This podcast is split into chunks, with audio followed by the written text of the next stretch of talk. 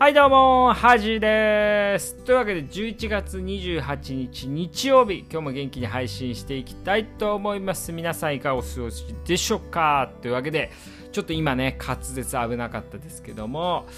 まあ寒かったですね、今日も。えっ、と、先週から1日1日ね、どんどんどんどん温度が下がってってもう今日ももうめちゃくちゃ寒くて私も結構厚手のねコートを着るようになったなっていう感じなんですけども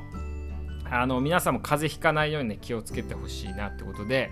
私ね岩手出身なんですけど、まあ、寒がりなんですよね、まあ、東京のね寒さって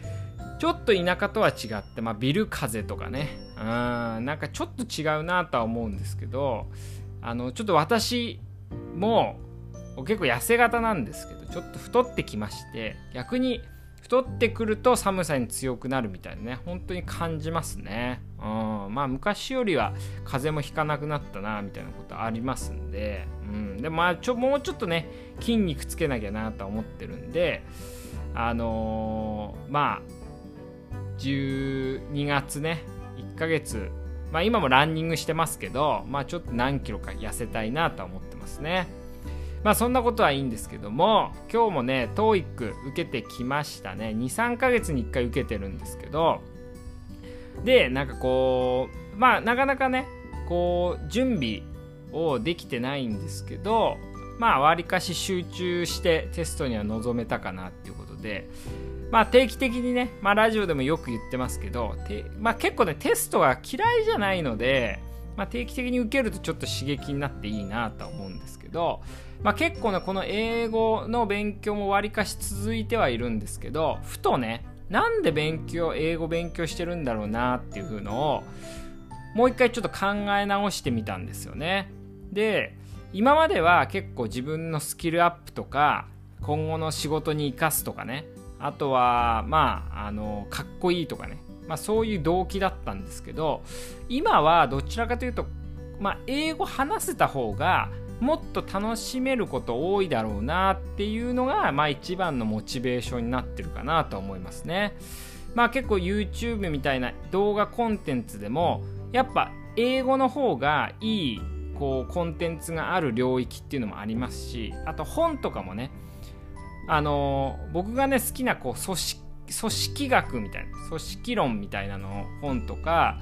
あとまあ経済学の本とかってやっぱ日本語よりもね英語が英語の本の方がやっぱね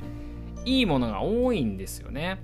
それはまあ圧倒的にこう日本人ってあんま読書しなくなってきてるんでいい本もなかなか書いても売れないっていうのがあるんでまあアメリカとかで書かれた本の方がねいいものは多いんですよね。だからそれを和訳したものを読んでるんですけどやっぱね1年2年遅れちゃうっていうのはあるんで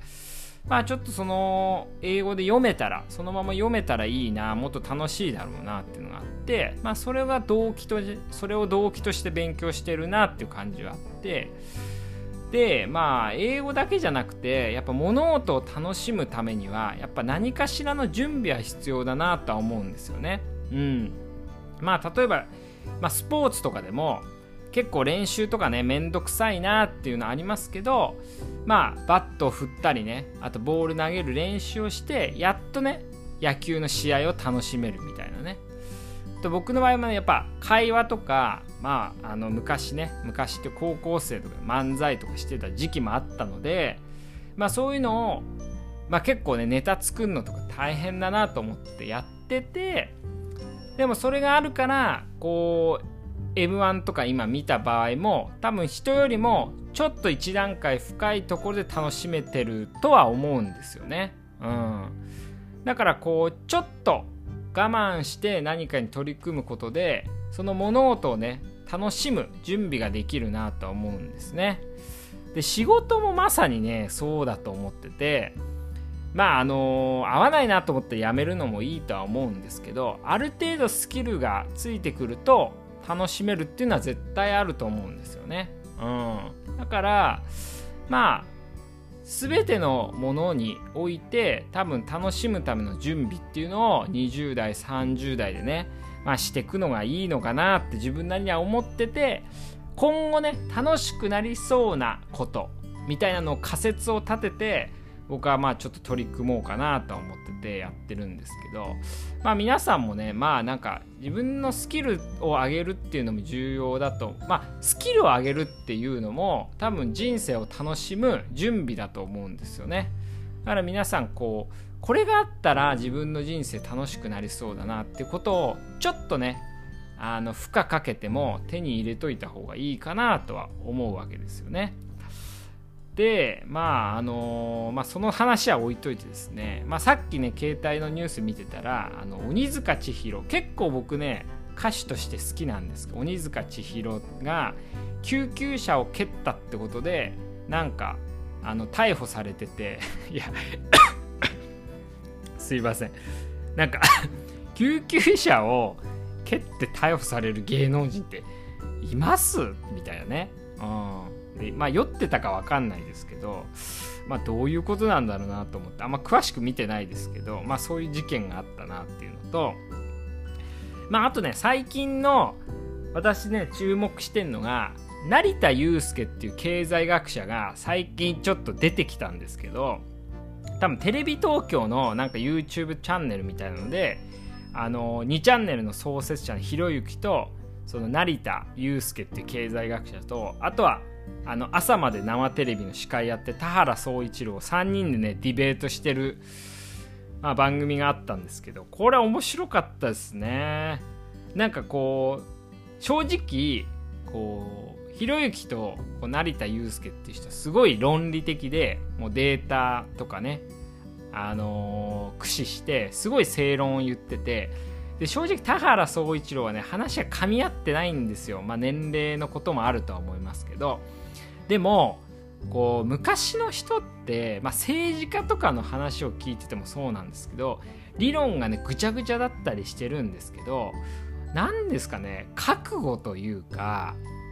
うんなんかメンタルの強さというかなんか独なんか人間としての強さみたいなのすごい感じるんですよね。でこれ前ねこう田中角栄と出会った人のなんか本みたいな自伝かは忘れましたけどそういうのでもやっぱ田中角栄に会った人ってみんな人間としての強さをね言っててでなんかこうそれってねどんなに知識があったりこうどんなに魅力的な人間でも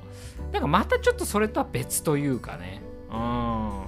から自分もこう人間としてのこう強さみたいなね。多分田原総一郎って、まあ、最悪殺されてもいいやみたいにしそうなんですよね。だからその覚悟がねすごいな。まあでも、